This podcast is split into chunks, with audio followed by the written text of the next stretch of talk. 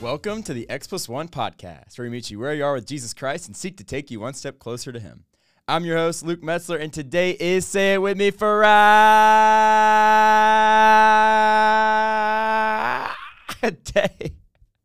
Happy Friday, everybody. I'm sorry if I just made your ears bleed. I hope you're doing so incredibly well.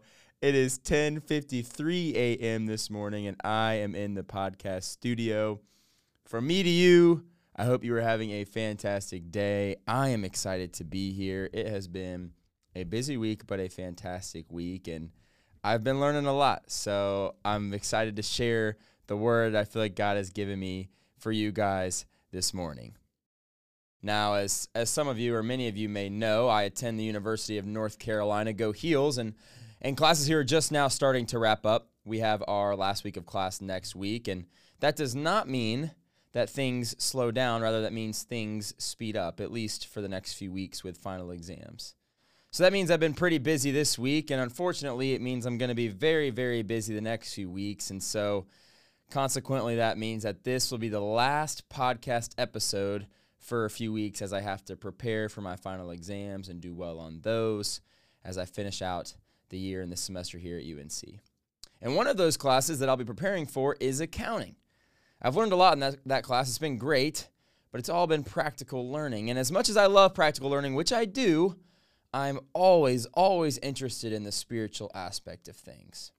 So this week I started doing a study on biblical finance, and it has been really interesting. I've, I've truly, really enjoyed it. I've loved the study so far, and although I'm, I'm not finished with it, I want to share something that I've learned with you today. Now, at the end of that first episode of this series that I'm watching, the guy speaking, um, his name is Adam Burrell, I believe. He encouraged me to live coram deo with my finances.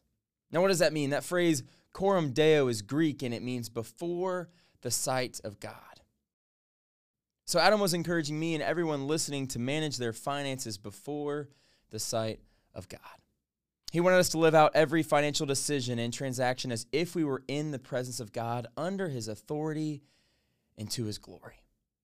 Now, of course, God is always with us, but Adam was encouraging us specifically to live as if we were always in God's presence, before the sight of God, like the moments Isaiah and John were. The moments where those two men fell flat on their face in reverence and worship and fear of the Lord. So, that phrase, to live Coram Deo, it's really stuck with me, but not, not so much financially. It has stuck with me in relation to my whole life. And that is how I want to encourage you today. I want you, my friend, to live Coram Deo. I want you to live Coram Deo not just with your finances, but with your relationships, with your classes, with your job. I want you to live Coram Deo in everything. 1 Corinthians 10:31 says, "So whether you eat or drink or whatever you do, do all to the glory of God." Wow. What a beautiful verse. I love it. So, whether you eat or drink or whatever you do, do all to the glory of God. Now, eating and drinking is something that took place every single day in the city of Corinth, the city that Paul was writing to. And just like Corinth, surprise, surprise, we too eat and drink every single day. Now, what that means is eating and drinking is mundane, it is commonplace. And that word mundane, as Cambridge University describes it, means very ordinary and therefore not interesting.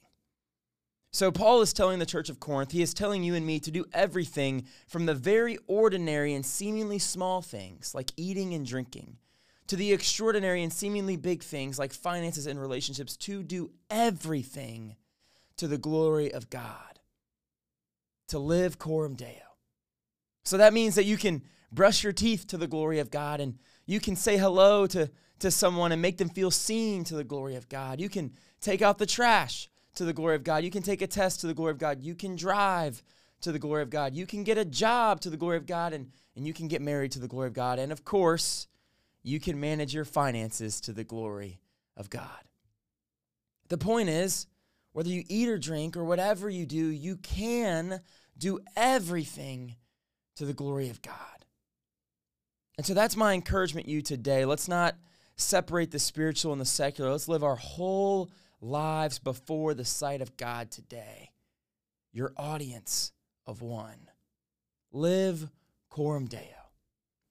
I love you guys. I will be back soon. Have an amazing Friday. God bless.